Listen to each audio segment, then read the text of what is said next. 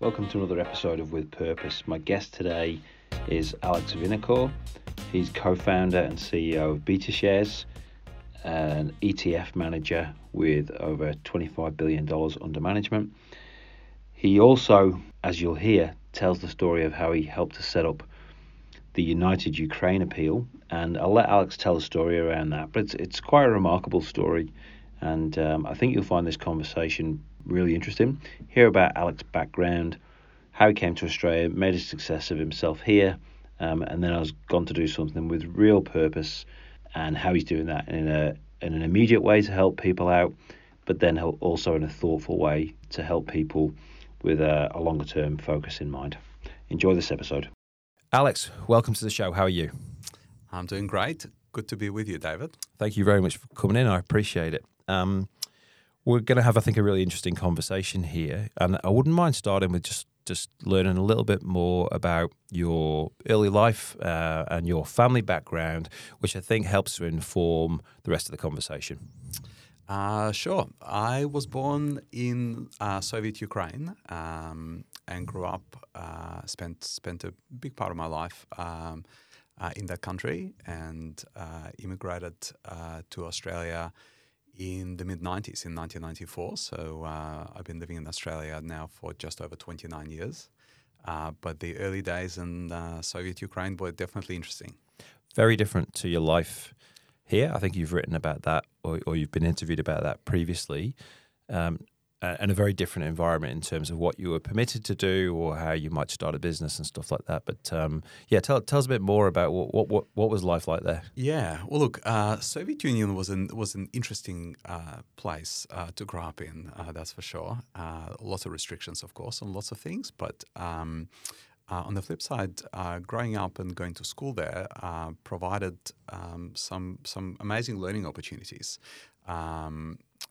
The Soviet schooling system was a very bifurcated one, in the sense that you were either a great student, and if you're a great student, you were typically good at maths and good at sciences, or you were not, basically. And if you're not, doesn't matter whether you were good at art, whether you were good at languages.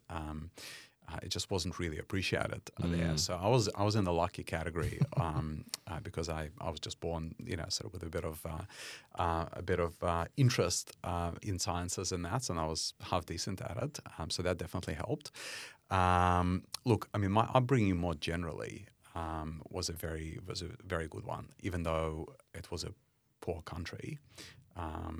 And people were more or less equally poor, basically. And growing up in that, in that place, I grew up in a very loving family, so I had a very warm and caring environment. I also had an environment around me which made me appreciate the small things in life, basically. I mean, my family, went through the World War II. Some of my family was unfortunately. Not able to survive, basically, the persecutions, from the Nazis, and I really grew up with a real appreciation of life, and a real appreciation of family, and a real appreciation, of the small things, basically. So that was important as part of my upbringing, and that's still very important part of who I am today. And you must have, alongside that mathematical, scientific, analytical part of your makeup, had from an early age, I'm assuming, and quite an entrepreneurial and creative side because of what you've gone on to do in later life. Did you think you had that all along, or did that blossom later in life? Look, it's a really good question, and I don't quite have an easy answer to it. I mean, one thing I do remember very vividly and very clearly is that I just remember that nothing was allowed in Soviet Union. So there was no concept of a private enterprise, basically. Everything was owned by the state. And creative ideas were really not just not rewarded. I mean, they were essentially hunted down and frowned upon. So Sounds a lot like corporate Australia, actually. Yeah. I say that lightheartedly, but look, so uniformity was really, sort of was really encouraged, and anything innovative or creative was not. And I certainly remember when I was growing up, my grandfather, who himself had lost both of his parents, when he was only 11, basically, at the beginning of World War II. I mean, he ended up sort of building a life and building a a career for himself. And he always had I remember speaking with him a lot about it. He always had ideas, he always had interests, but essentially it was very suppressed in that environment. So as I was growing up, I certainly was dreaming about an opportunity, one day, to be, either be able to build a business or either be able to be creative or to do something interesting. But of course, I had no idea how life is going to turn out. And the fact that, later on in my life, we ended up moving to Australia, which has obviously been quite a fundamental shift in my future. You've almost had, to use the word bifurcated, you've almost had a bifurcated life in this, haven't you, in that sense, two very different worlds and existences. So talking about that move, obviously you just set out, many doors were closed, avenues were closed off to you. You were stifled in many senses. Anyone that was minded in the way that you were or had the creative abilities and wanted to express them would be in the same situation. And then you find yourself in Australia, which is a very different setting. What was your first impression when you came here of the opportunity and the main differences? Well, first of all, I'll just go back, if I may, sure, just on the creative part. So the creative part is interesting, right? Because in business, you were not allowed to express it. But there were lots of other areas where people were being creative. Like people were being creative in art. Right. I was certainly trying to be creative in chess. I really grew up with a passion and interest for, chess in particular, because it was, you can play around, you can plan, you can make moves. And again, it kind of bonded well with my interest in mathematics, probably in some, in some ways. But of course, coming to Australia, completely different environment. It was eye-opening, first of all, just to see people smile on the streets. That was I remember. Not really funny, but yes, amusing. It was just a big difference. People in the Soviet Union didn't really smile to each other. They just had like a very serious, frown, basically, a very serious face, and it was just odd. And I remember at the beginning, in the first few months, coming to Australia was like a real shock, because you look at people's faces and they've got happiness in their face. I mean, that's just incredible. Yeah, that says a lot, doesn't it? Yeah, it really does. It really does. I just remember it stood out. It just stood out. It was incredible. And of course, the warmth on people's faces in Australia is really followed through, with the warmth of personalities, with the openness that we have, as a country. So I was incredibly lucky that my parents had the wisdom to make the decision to immigrate to Australia. I was just about to turn 16 at the time, and I've just experienced just incredible generosity of spirit, welcoming environment, and of course it was we had some difficulties. I mean, we came to Australia, didn't speak English, etc. So there was some things to learn and some things to get on top of, but it's just been incredibly welcoming, and the experience of settling into the country for our family in particular has just been so smooth. Yeah, that's great to hear. I came here myself as a backpacker originally about 28 years ago, so similar kind of time frame. I spent. You're still a baby compared to me, obviously. Correct. And I ended up coming back here about 4 years away, and then I've lived here for about 22, 23 years. So I can identify myself with some of the things you've said. Now, your English, your accent, I was going to say, is almost as bad as mine. Well, I live in that place where everybody, after all these years, still laughs at the way I speak. Particularly if I say I'm going to the pub on a Monday, for a curry or something like that. But then I go back to England, they'll laugh at the way I speak. So wherever I go, I've got a funny accent. So anyhow, to the next point, Alex, I've spoken previously about feeling this sense of a fire hose of opportunities, and you went into business. You actually went into business, or at least the BetaShares part of your career, I think kicked off around about 2010. So you'd have been in the planning phase before that. That wasn't, having been here at that time, an easy time to necessarily set up a business that was going to attract capital, because we were in the wake of the GFC. And I remember it was a fairly kind of average time, in financial markets, and the economy as well, you could say. So how did it come to be that you set up that business, and how was it in the early days? Look, like all stories, of starting a business, it really starts with nothing. So we well and truly started with nothing. I've been thinking about starting a business for a while, and I've had some incredible fortune to be working with some really interesting and very smart people that I was able to learn from in earlier parts of my career. I had figured for a while that there's an opportunity to build a business in the area that I started, which is exchange-traded funds. I had looked at the market around the world. I looked at the Australian market, and I had a feeling that there's going to be a good time at some stage. Of course, knowing when the right time is, nobody really knows that.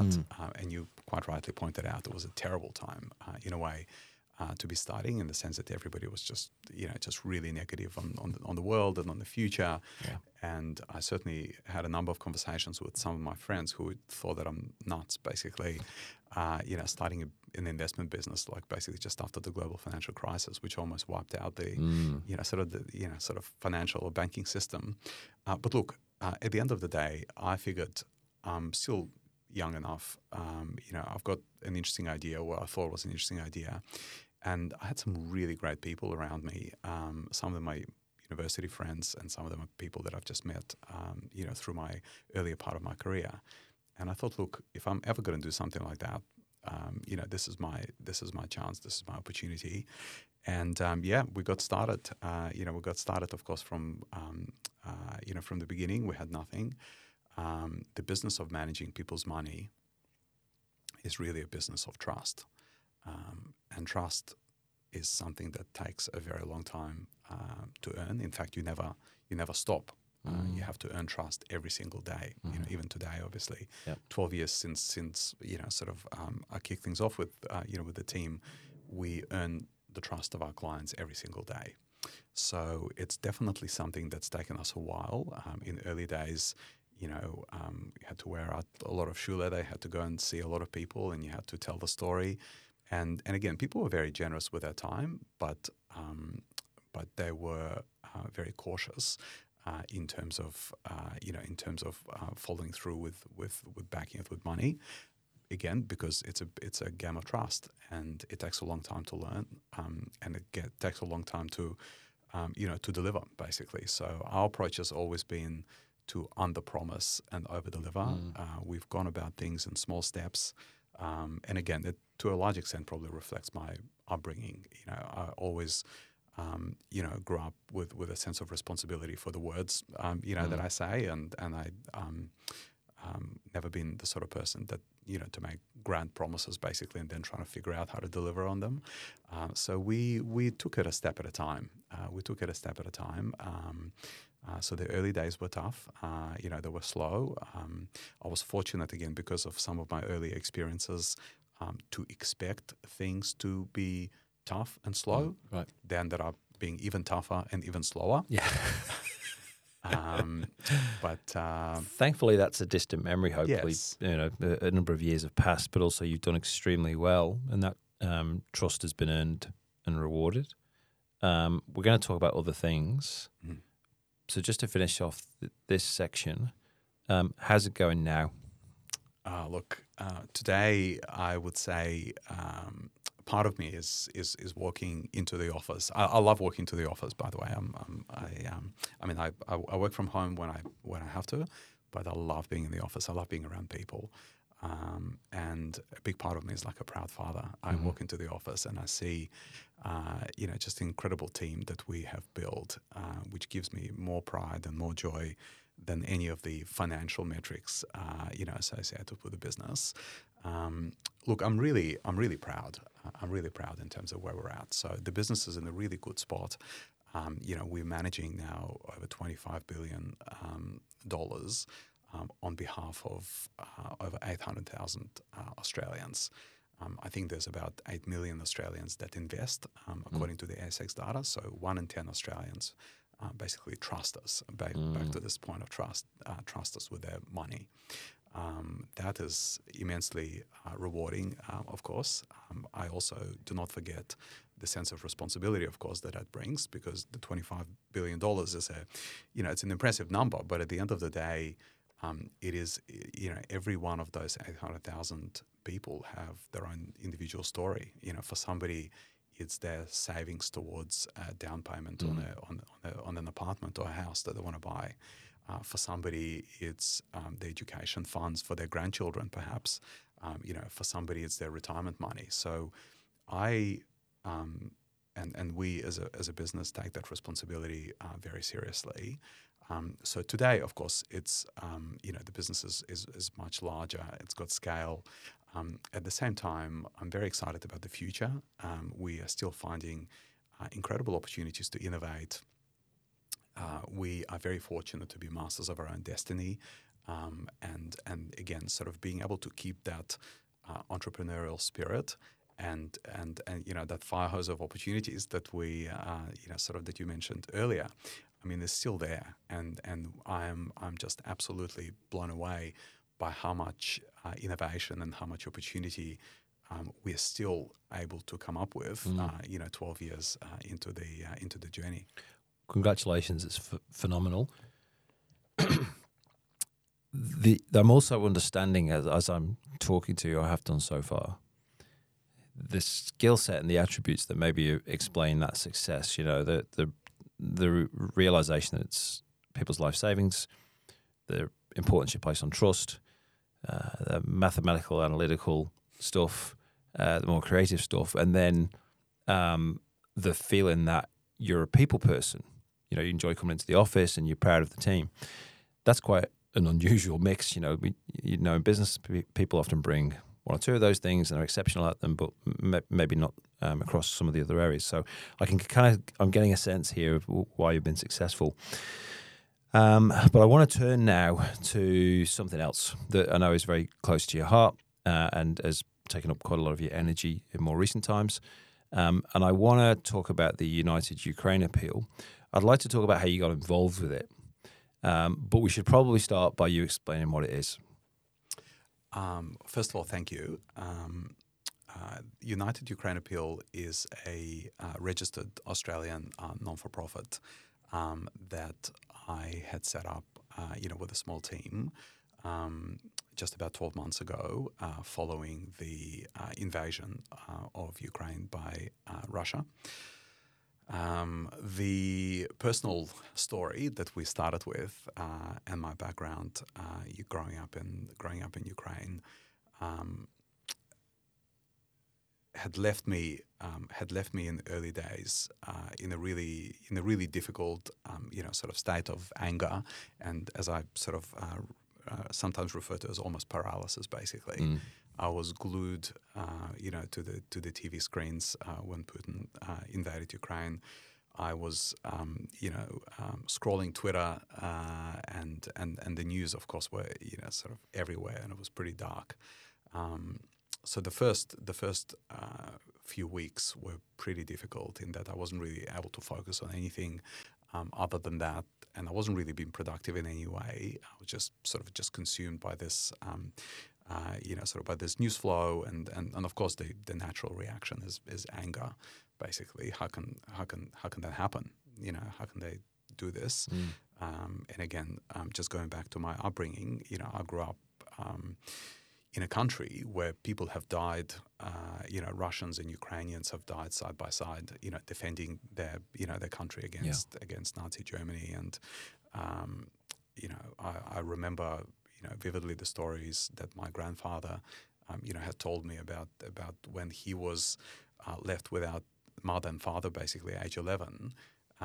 He was cared. He was in care of a Soviet army regiment, basically, because there was nobody else to look after him. And he went through the war being looked after by Russians and Ukrainians and Georgians. Wow. And, they were just together, like all as one. So I certainly could not compute for quite some time how this whole thing could end up like this, basically.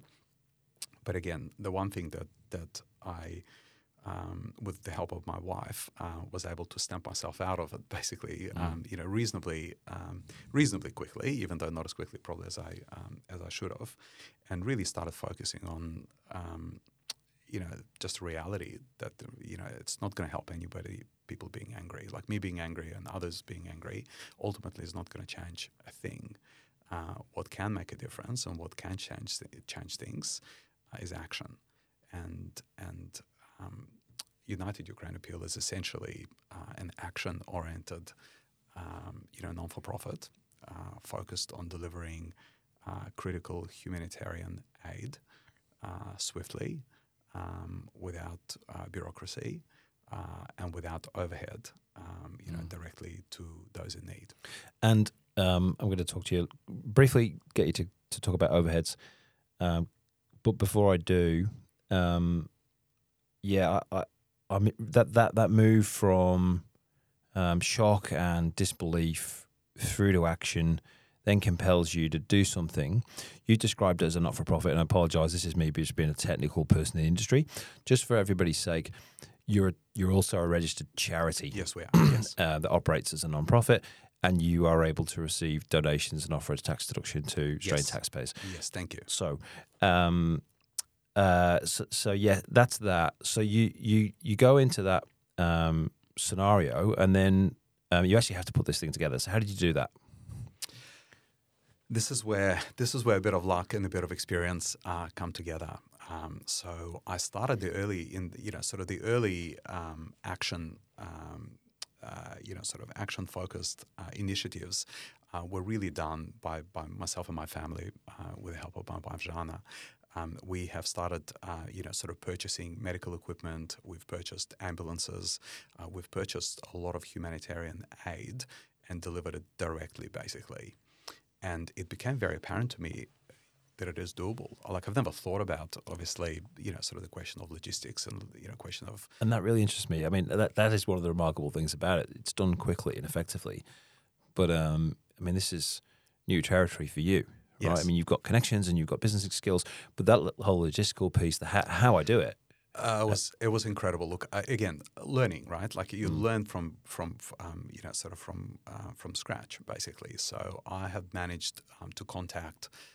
some of my business partners, basically, and some of my business contacts in Germany.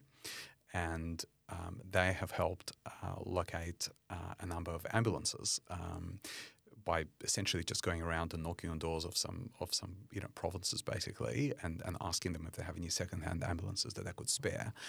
They couldn't spare them for free, but they said, "We're happy to sell you." And I was like, "Okay, well, that's easy. We can sort that out." And of course, getting access into Ukraine was in itself a bit of an unknown. Like, how does it work? I mean, at that time, in the very early days, I mean, there were literally millions of Ukrainian refugees going into Poland. And of course, I mean, I sort of know the map of that, of that region reasonably well. I kind of thought, okay, well, maybe there is a way for us to actually deliver through Poland, basically, from Germany into Poland and into Ukraine. And again, a few phone calls. I've got some family back in Ukraine. They've connected me with a few people, and literally this first delivery took place within 3 days of me speaking to somebody on the phone. That's remarkable. And yep, so it went from Germany into Poland and into Ukraine with pretty minimal, I'd say minimal, disruption and minimal bureaucracy. But not just bureaucracy. You talked about logistics. There's the there's the geography, but then there's the huge amount of risk, which would have been also very difficult to assess, but which, if I think back to that time, was one of the dominant things at that time. How would anybody? I can't really fathom it. How would anybody, even with connections on the ground, be able to accomplish that in such a short time and navigate through those risks? Did you feel like you were on top of the risks, or did you have to kind of go with it and say, well, we just have to make this happen? I was in the latter category.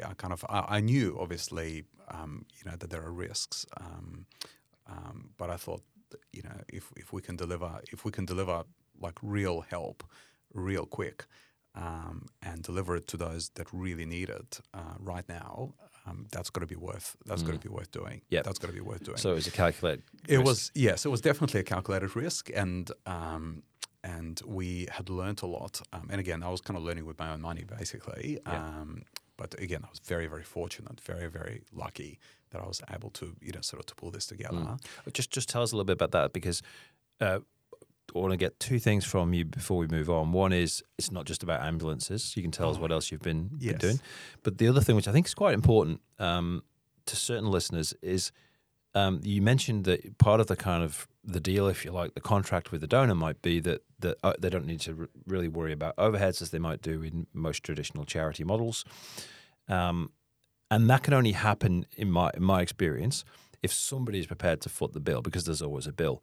And I know you've been quite open about this, but you want to talk about your model, the funding model? Oh, yes. Well, look, there's quite a few things to unpack here. So I might start with the model of covering the costs. So when I well before establishing United Ukraine Appeal, I have been involved in a number of, as a supporter, and I still am, of course, involved as a supporter, of a number of charities. One of the things that is a reality of running a charity is that you typically have overheads. You have staff, you have compliance costs, you have reporting. Some do it really well, and they manage those costs, really tight. Some don't have the same ability, and the just going back into my financial sort of background, the cost to income ratio is a wide range depending on the charity and depending on the circumstances. I felt that I am in a position to really make it easy for those who want to support United Ukraine Appeal and undertake to cover basically the costs, of running the foundation, so that every cent that is donated finds its way directly into the right, towards the right causes, basically. So again, I'm fortunate, to have been able to do that, but I thought this is the least that I could do.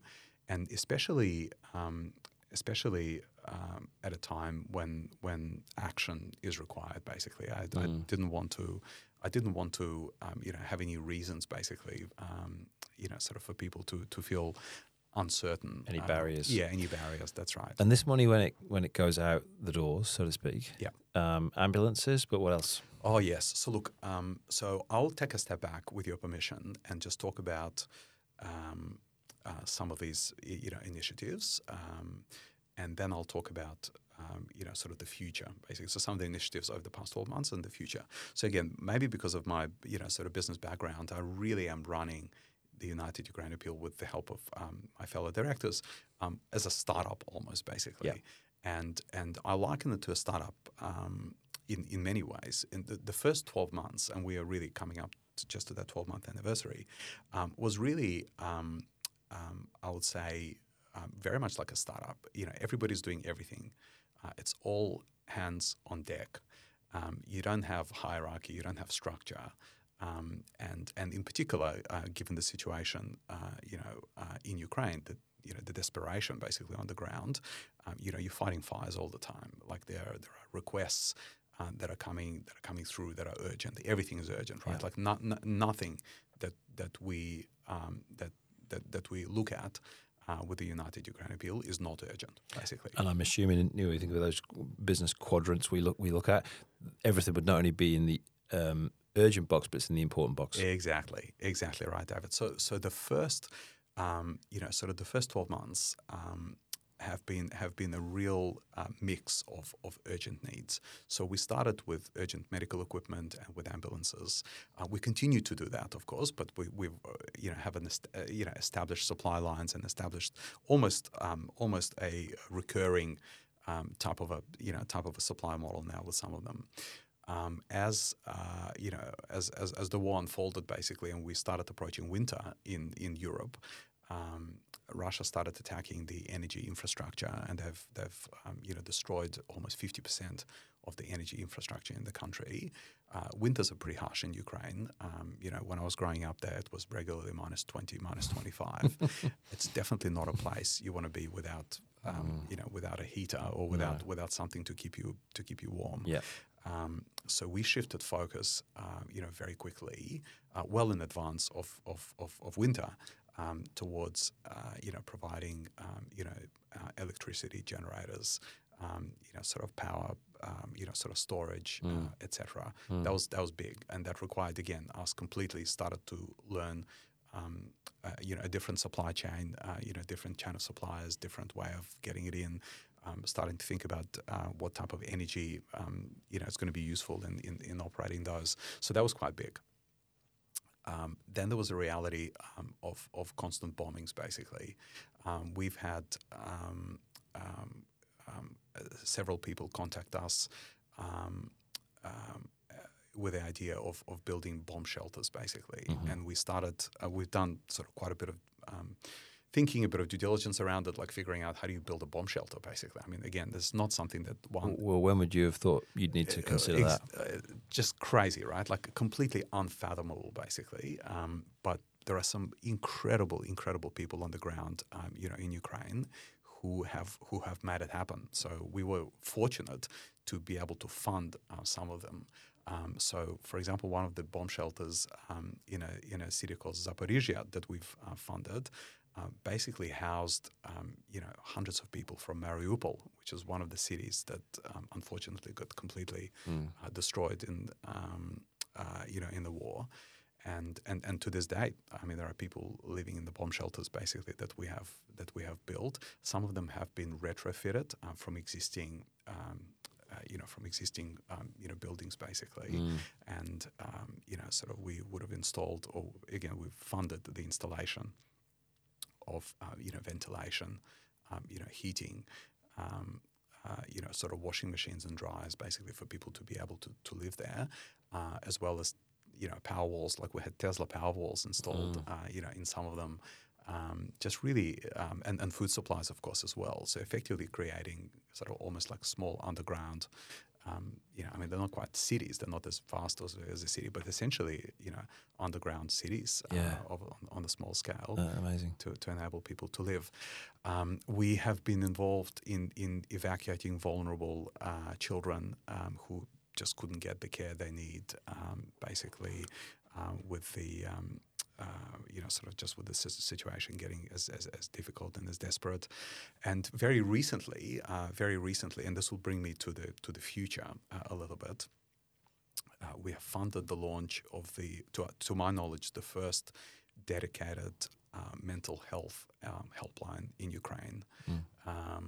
I have been doing quite a lot of research and been speaking to a lot of smart people who've studied the effects of war on the population, and they've studied that in different countries over time, which have gone through wars, and mental health is one of the greatest sort of unspoken casualties, basically, of the war. I mean, people count, the dead and the wounded, but people do not count, those that survive with just the most horrendous scarring for the rest of their lives. Wow, and that you can't see that scarring. And you can't see a broken leg or a bullet hole. Exactly. So I have really started spending more and more time on that, and again have come across some incredible people in Ukraine that have taken on the project, which is actually now up and running. Only 4 or so weeks ago, we got it up and running. But to my knowledge, it's the first dedicated mental health helpline It's helping those on the front line who are seeing death every day and are struggling to deal with it. It is helping families who have lost, their sons and daughters and who have lost, their fathers and mothers. Unfortunately, there are a lot of those, and we are committing to making this not just an initiative that will be of relevance during the war, but we also know that this will be very relevant for many years after the war ends. Every war eventually ends. I hope this one obviously ends soon. But the reality is that the scarring and the trauma is going to be there for a long time. So that, if with your permission, I'll just talk a little bit just about the future, basically. Yeah. Well, do you mind if I was going to come to the future in a minute, but I do want to ask you a question. It's maybe quite a hard question. You can't. Well, these are remarkable things done in a very short period of time. It made a big difference, but you don't have infinite resources, or nor can you fix every logistical problem, so you can't meet every need. How have you dealt with having to say no or having to be unable to help someone who's in need? How has that been? It must have been very difficult. It's heartbreaking. It's not just difficult, it is heartbreaking. And this is the flip side of getting involved in the way that I have. And I've thought about this again. I've thought about it a fair bit. On the one hand, the easy thing is obviously just to to help, is to try to help everyone basically. But the reality is that you do need to prioritize, and there are areas where you can really help, in a more meaningful way than maybe some of the other instances. Look, it is really, really horrendously difficult. There's no other way of saying it. There are instances where we are unable to help. We're trying to minimize this as much as possible. We work with a lot of other organizations. The one thing that's easy, is saying no to military requests. We don't get involved in anything lethal, in anything military related. We're only humanitarian focused. But even with that, of course, there are some limits. It is tough. It is tough. And Alex, this isn't designed as an advert, per se, but I think what you're saying there is underscoring if there's a case for people to support your work and the work of your fellow directors and the broader community that you're part of, then that's it in part, isn't it? In large part, that there's an unmet need and there's still so much more to do. But if we talk about so much more to do, perhaps we can go back to what you said, which is let's talk about the future. This is going to be a long haul. Yeah. Needs are going to change, evolve, and it hopefully, as you say, the war will end very soon. But that will not mean the end by any means in terms of the need and the need to help people with suffering and the need to rebuild, etc.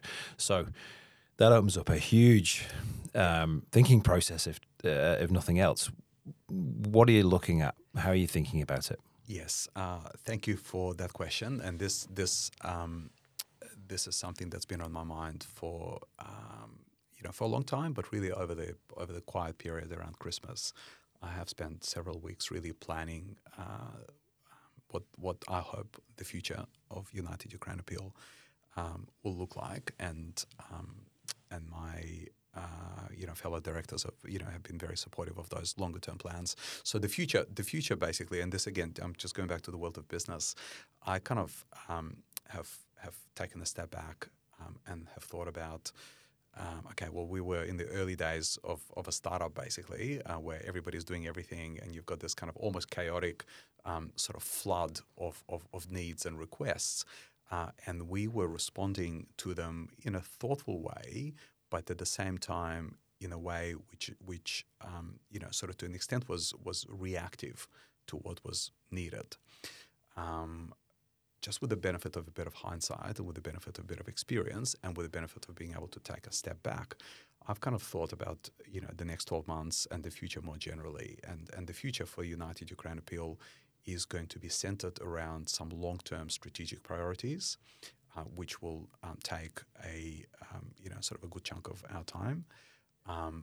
But at the same time, complemented by some tactical or shorter-term projects, basically, as and when they come up, because again, we are in a very uncertain Ukraine is in a very uncertain obviously environment, and things can change very quickly. So the longer term strategic areas that we really want to lean into, and we are starting to lean into, number one is mental health. We talked about it earlier. Sort of the center that we started, this helpline, it's currently staffed with 60 trained psychologists that are operating the helpline. We have collaborated with an Israeli charity that has provided specialist training to some of those already trained psychologists. We're off to a good start, but it's still very early days. We want to continue building and continue scaling, the mental health initiative, because we know that the ultimate goal of reconstruction of the country post-war is going to be, to a significant extent, a function of the population being able, to live themselves and and to make it happen, to turn that into reality. So we are operating. Hopefully, a couple of steps ahead, and we will continue. Investing in making that happen, because I think this is an area where, especially as Australians, where the mental health industry and the focus on people's mental health and the industry and the capabilities are really significant. So I feel that as Australians, we can bring money to the table in funding those initiatives, but we can also bring some real intellectual property and some real experience to the table.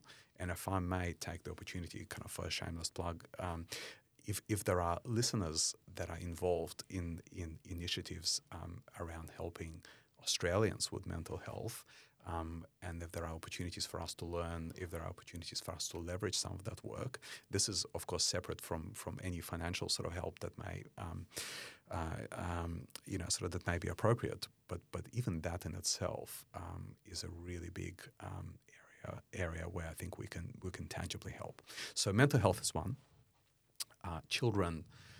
And orphan children, in particular, is an area of great concern to me. Again, I talked a little bit earlier about my grandfather being orphaned, very early on in his life. He was one of the lucky ones, basically, that actually ended up making it and building a family. Here I am sitting with you in Australia, basically talking about it. It's a horrendous experience. Obviously, there are now thousands upon thousands of new orphan children in Ukraine, and they need help. And it's a really difficult area. Obviously, in that Ukraine, even before this war, broke out, we're still dealing the vestiges of the Soviet past, in particular when it comes to orphans. So the Soviet system of dealing with orphans was really all about, building these state-run and institutionalized orphanages, basically, which are just the most terrible way, for children to grow up. There's no shortage of research and statistics around, the rate of criminality and, recidivism. Amongst those that grow up in these institutional orphanages, there is a real opportunity. Post-war to make a clean break from that institutional orphanage sort of mindset. And again, Australia has a phenomenal culture of foster parenting. It doesn't exist in Ukraine. Yeah. Basically, it doesn't exist in Ukraine. So one of the things that we are very focused on, and we're doing quite a lot of work on, we're doing projects already to help children, but the bigger, the longer term vision basically, and the longer term hope, is to really play an important role in helping the country break away from that institutional orphanage mindset, and provide education. And partner with, with local sort of authorities to help introduce the culture and the laws that will support foster parenting, basically.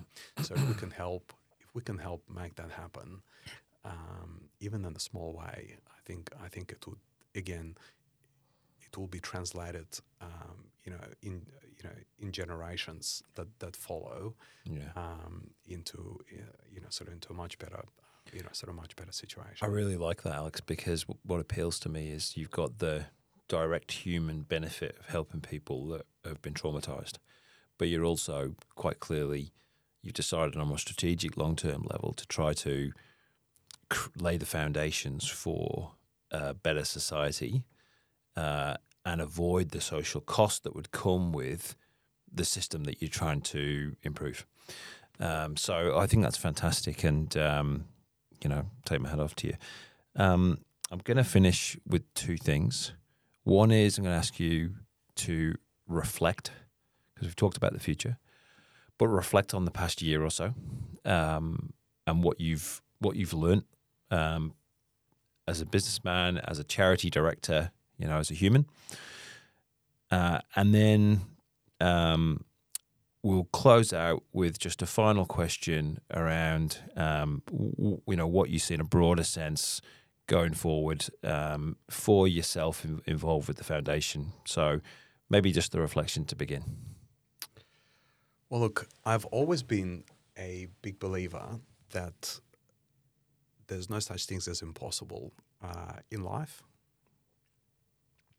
And last year has really been a reminder that both the breakout of the war, which I thought was impossible, ended up being a reality.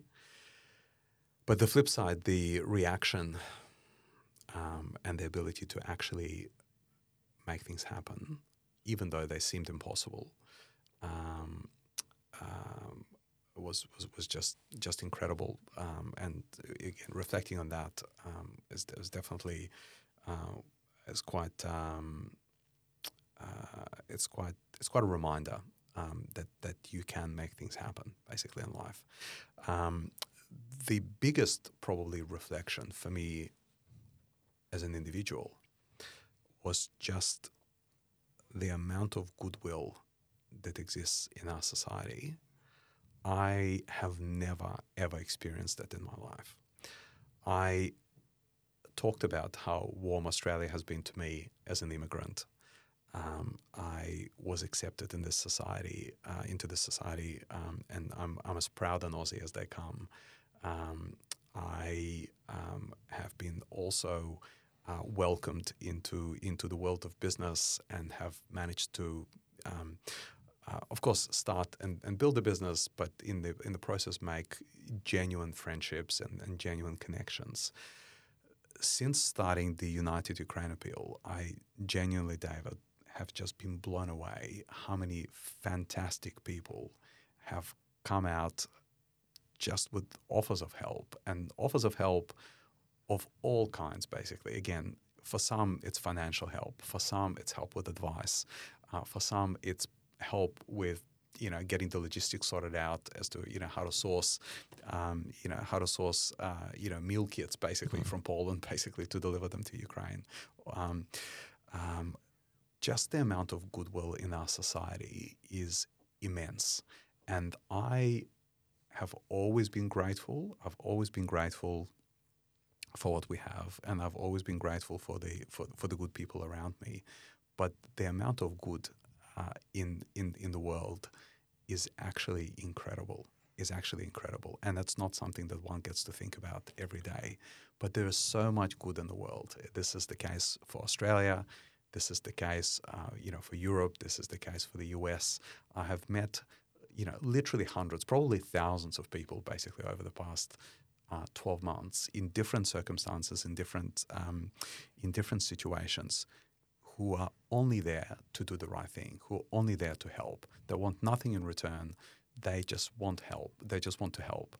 And, for somebody, at my age to kind of have that as a reflection, so far into my life, it's just been incredible.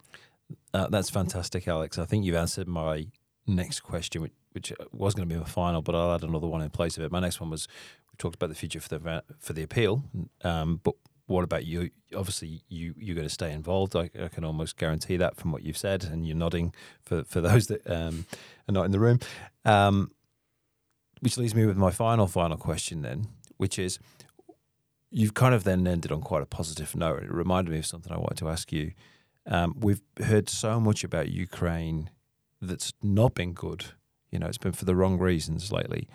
I just wanted to kind of invite you to tell us something really positive about Ukraine, the kind of stuff that people might not be hearing about. What can you tell us that's really positive about Ukraine?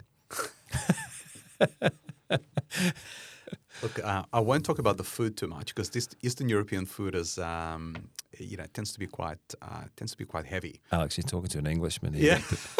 You know, you're in good company. That is very true. Look,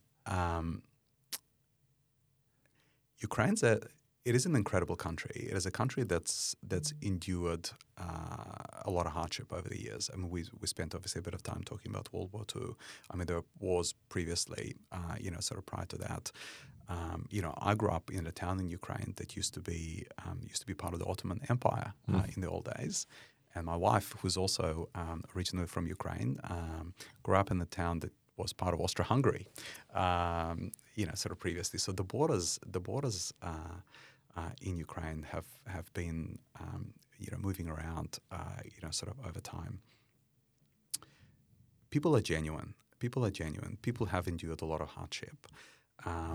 They are welcoming and they are kind and they ultimately want to build, a future basically for their families. They want to build a future, for themselves. So look, I would say people in Ukraine are definitely worth meeting. And hopefully in the future. And I'm certainly not here, to give any plugs for the Ukrainian Tourism Association. But why not? But one day, as all wars do, this will end. And I am very hopeful that the country will go through a period of reconstruction and rebuild, and our opportunity as Australians will be, to help make that happen through hopefully spending some of our, tourist dollars. Let's hope the Ukrainian Tourist Association is really busy really soon. Yes, indeed. I could say as a English Australian, I can say meeting an Australian with the Ukrainian element has been a real pleasure. So thank you so much for coming in. Congratulations on everything you've done. I think it's a remarkable achievement, and it's a credit to you and your fellow directors and to the community that's supported you. So well done, and thank you again. That's great. Thank you very much. That's the end of this episode. Thanks for listening. For more episodes, go to the podcast page on codacapital.com. You can also see there our other podcast episodes from the How I Did It series. And if you'd like to get some free insights for the charitable and non-profit sector and for the broader investment sector, then head over to codacapital.com insights page. Thank you.